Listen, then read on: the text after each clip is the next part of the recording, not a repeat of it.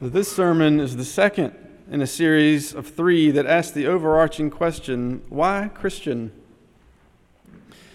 And remember, the, the purposes of this series are threefold. The first purpose is to address basic Christian beliefs. Who is Jesus Christ and, and what difference does he make in history? What is the church and what difference does it make in and for the world? My second purpose is to offer a counter narrative to the narrative of the church's decline in the West, particularly in the United States. And we've heard the bad news, as we know. Traditional markers of success and growth are all going down, down, down. Polls, budgets, attendance, etc., etc., uh, as they say in Seinfeld, yada, yada, yada. but I want to show and keep showing just how compelling and challenging, enchanting, and reasonable the Christian faith is, even in this time when people have so many reasons to think otherwise. My third purpose is to provoke thoughtful responses to the extent that the difference Jesus makes may take effect in our communal life. What does discipleship, what does church look like in this time of passive, watered down, domesticated religion? Okay, now on to the church. What is the church and what difference does the church make? Paul shares the most helpful and perhaps the most popular image that the church is the body of Christ. We are the physical existence, the embodiment of Jesus Christ's continued ministry in history.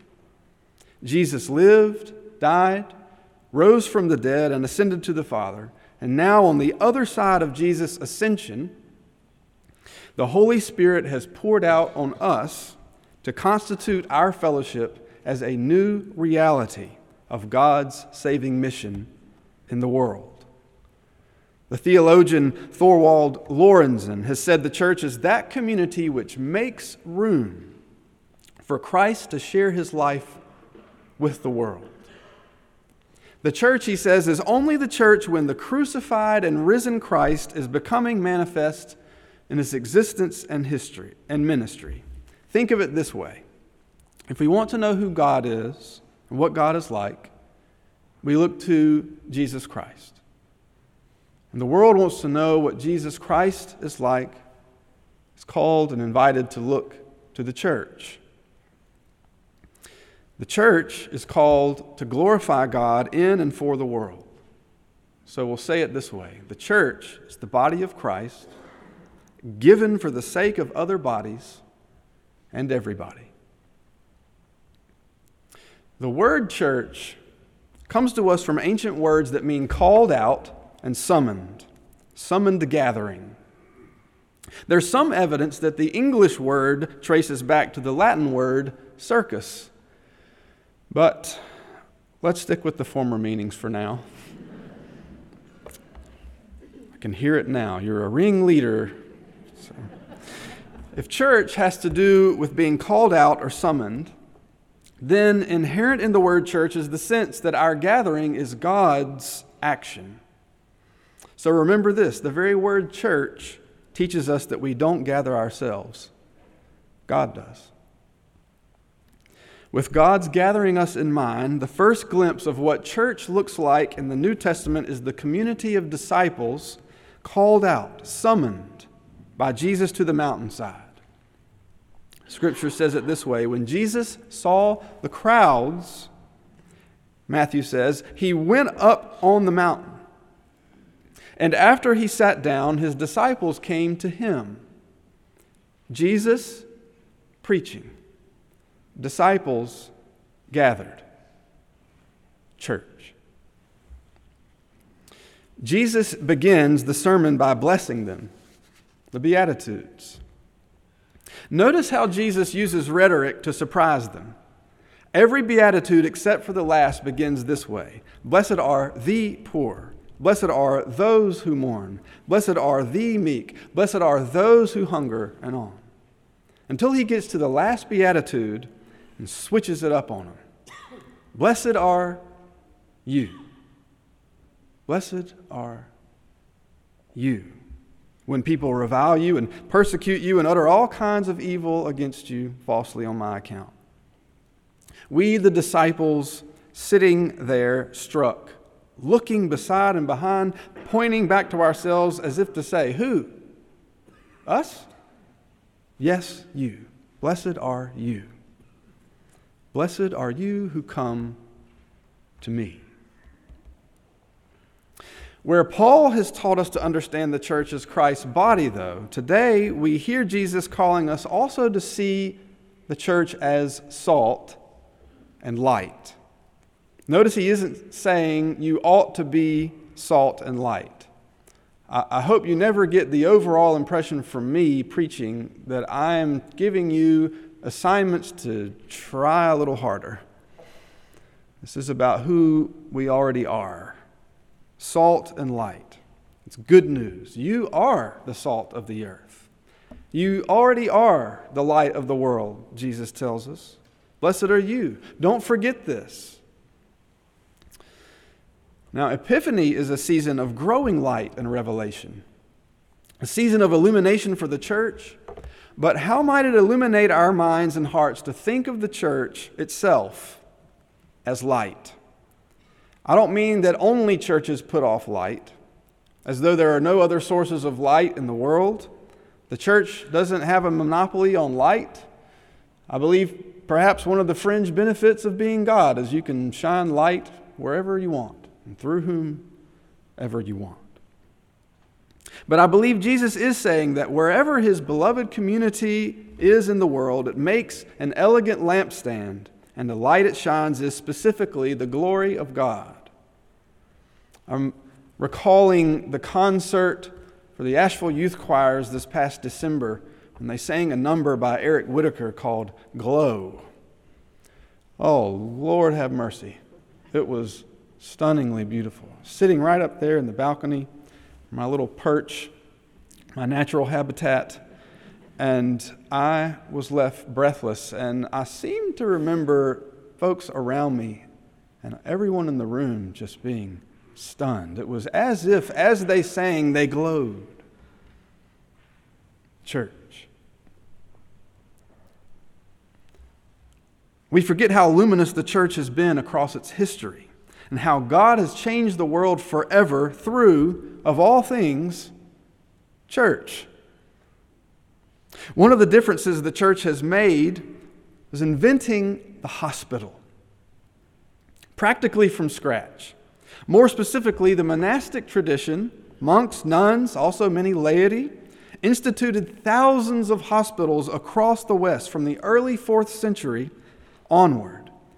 There was simply nothing like this phenomenon in the pagan world up to that time.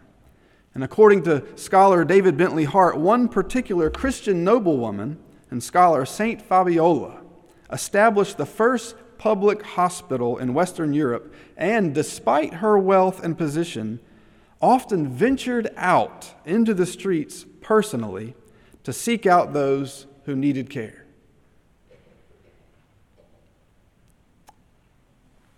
The church is the body of Christ, given for the sake of other bodies and every body. Imagine the difference the church makes when Christians remember their history about the invention of the hospital and remember that it was not for profit, but for what human beings could bear. We may also thank the church for its funding of the earliest universities and Christians for unprecedented advancements in philosophy and technology. In fact, the first known teacher of a systematic method for scientific experimentation was a brilliant Christian named Robert Grosseteste.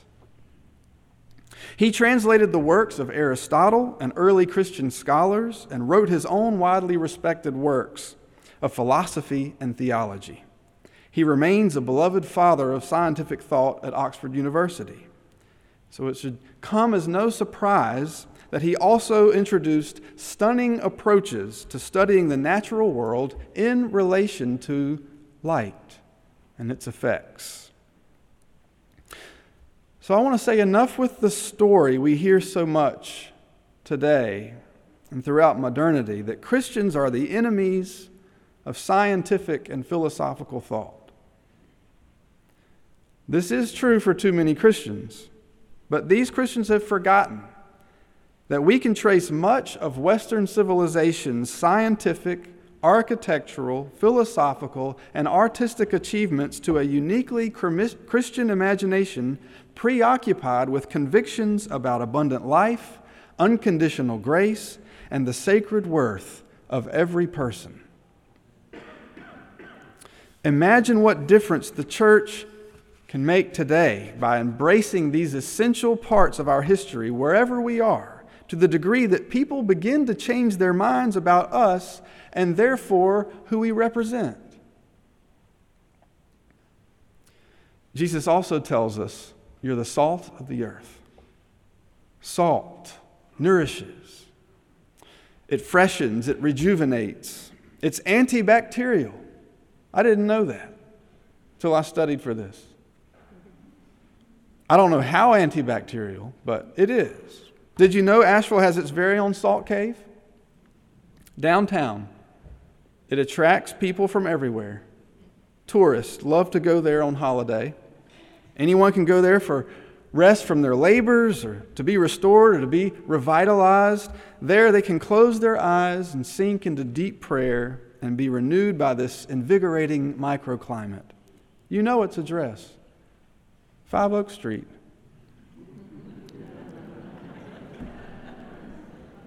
Okay. All right. We also think of how salt seasons. James Beard Award winning chef Samin Nosrat teaches us that what salt really does is enhance flavors already, pre- already present. It modifies and deepens flavor. It also suppresses bitter flavors and amplifies sweetness. Think of, think of that as being your reason to go to church from now on. Why are you going to church? I got to amplify some sweetness around here. Sprinkle a little salt on watermelon or cantaloupe next time. You're welcome. Saltiness also has to do with boldness and liveliness. I wonder sometimes if the saltiness Jesus proclaims is in the sense we might say of someone, boy, does he have a salty tongue. to be clear, I don't mean salty in the sense of being vulgar or racy. Rather, I mean salty in the sense of being lively, spirited, spicy, colorful, debonair. I wonder if God would reckon it to a congregation as righteousness to be called salty because of its punchy, biting character. I'm reminded of the Waldensian Evangelical Church right in the heart of Rome. Just a 20 minute walk from Vatican City and surrounded by Catholic churches they count as friends, they constitute a striking witness and a community of good news for those whom much of the church around the world continues to keep on the margins. Recently, beloved Pope Francis, and I love, I love old Francis, he asked the Waldensians for forgiveness for the church's unchristian and even inhuman attitudes and actions, which we have done to you throughout history, he said. In the name of the Lord Jesus Christ, forgive us. To which the Waldensians, in the spirit of Christian love, responded, No.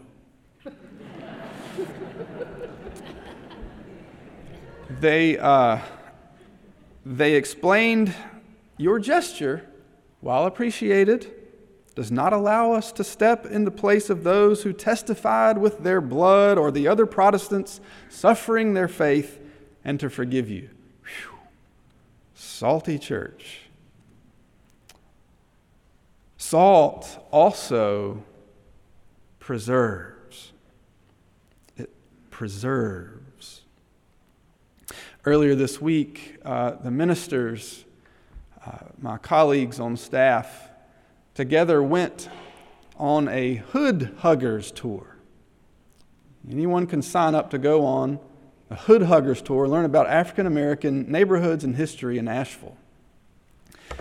we sat in stunned silence as Dwayne, the tour leader, told us the story of the demolition of Stephens-Lee High School in the mid 70s, 1975, I believe.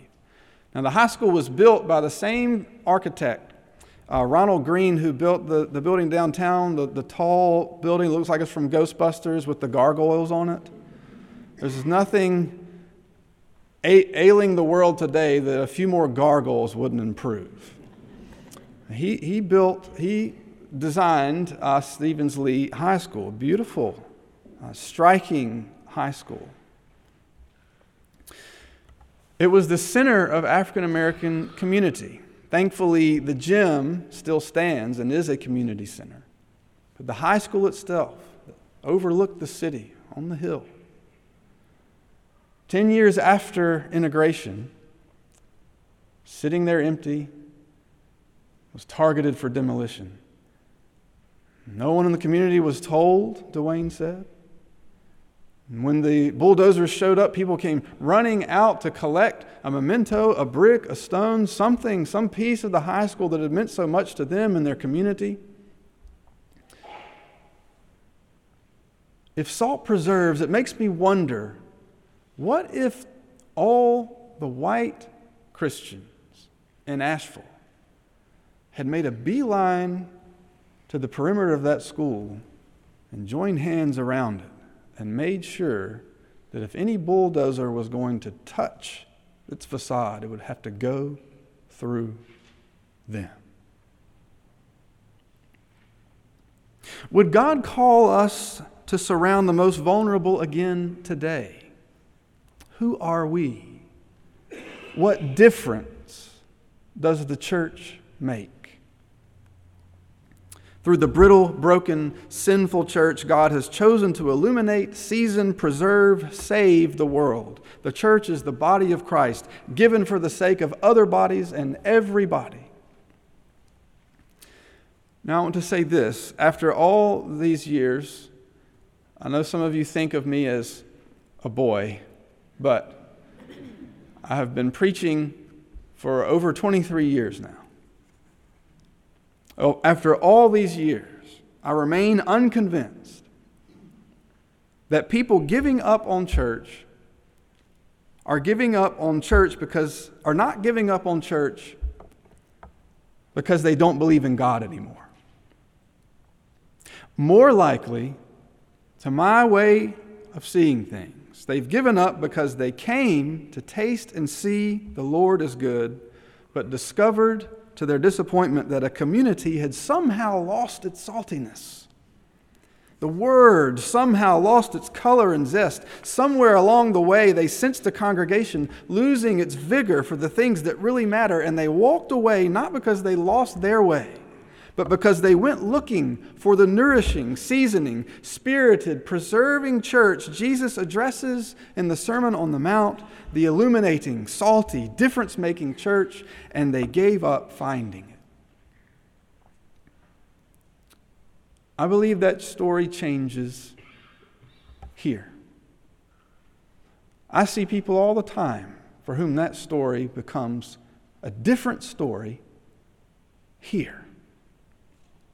And even though we, the First Baptist Church of Asheville, are also at the mercy of our own time and our own doubts and our own sins, with our own confessions to make and our own past dappled with soaring beauty and embarrassing regrets, I believe God has given us one another and this place to be a flourishing outpost of ingenuity, creativity, artistic expression scientific exploration, healthcare, theological and philosophical imagination, mercy, forgiveness, salvation, resurrection.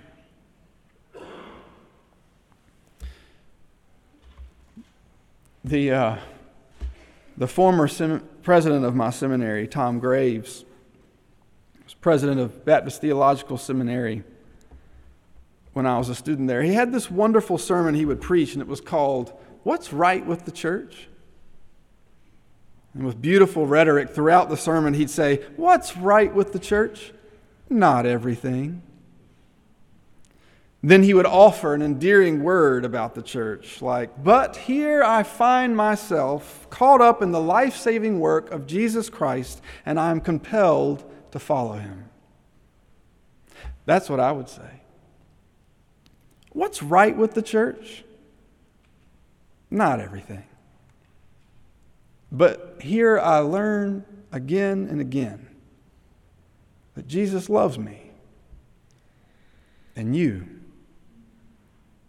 and them. What's right with the church? What difference does the church make? As it turns out, all the difference in the world.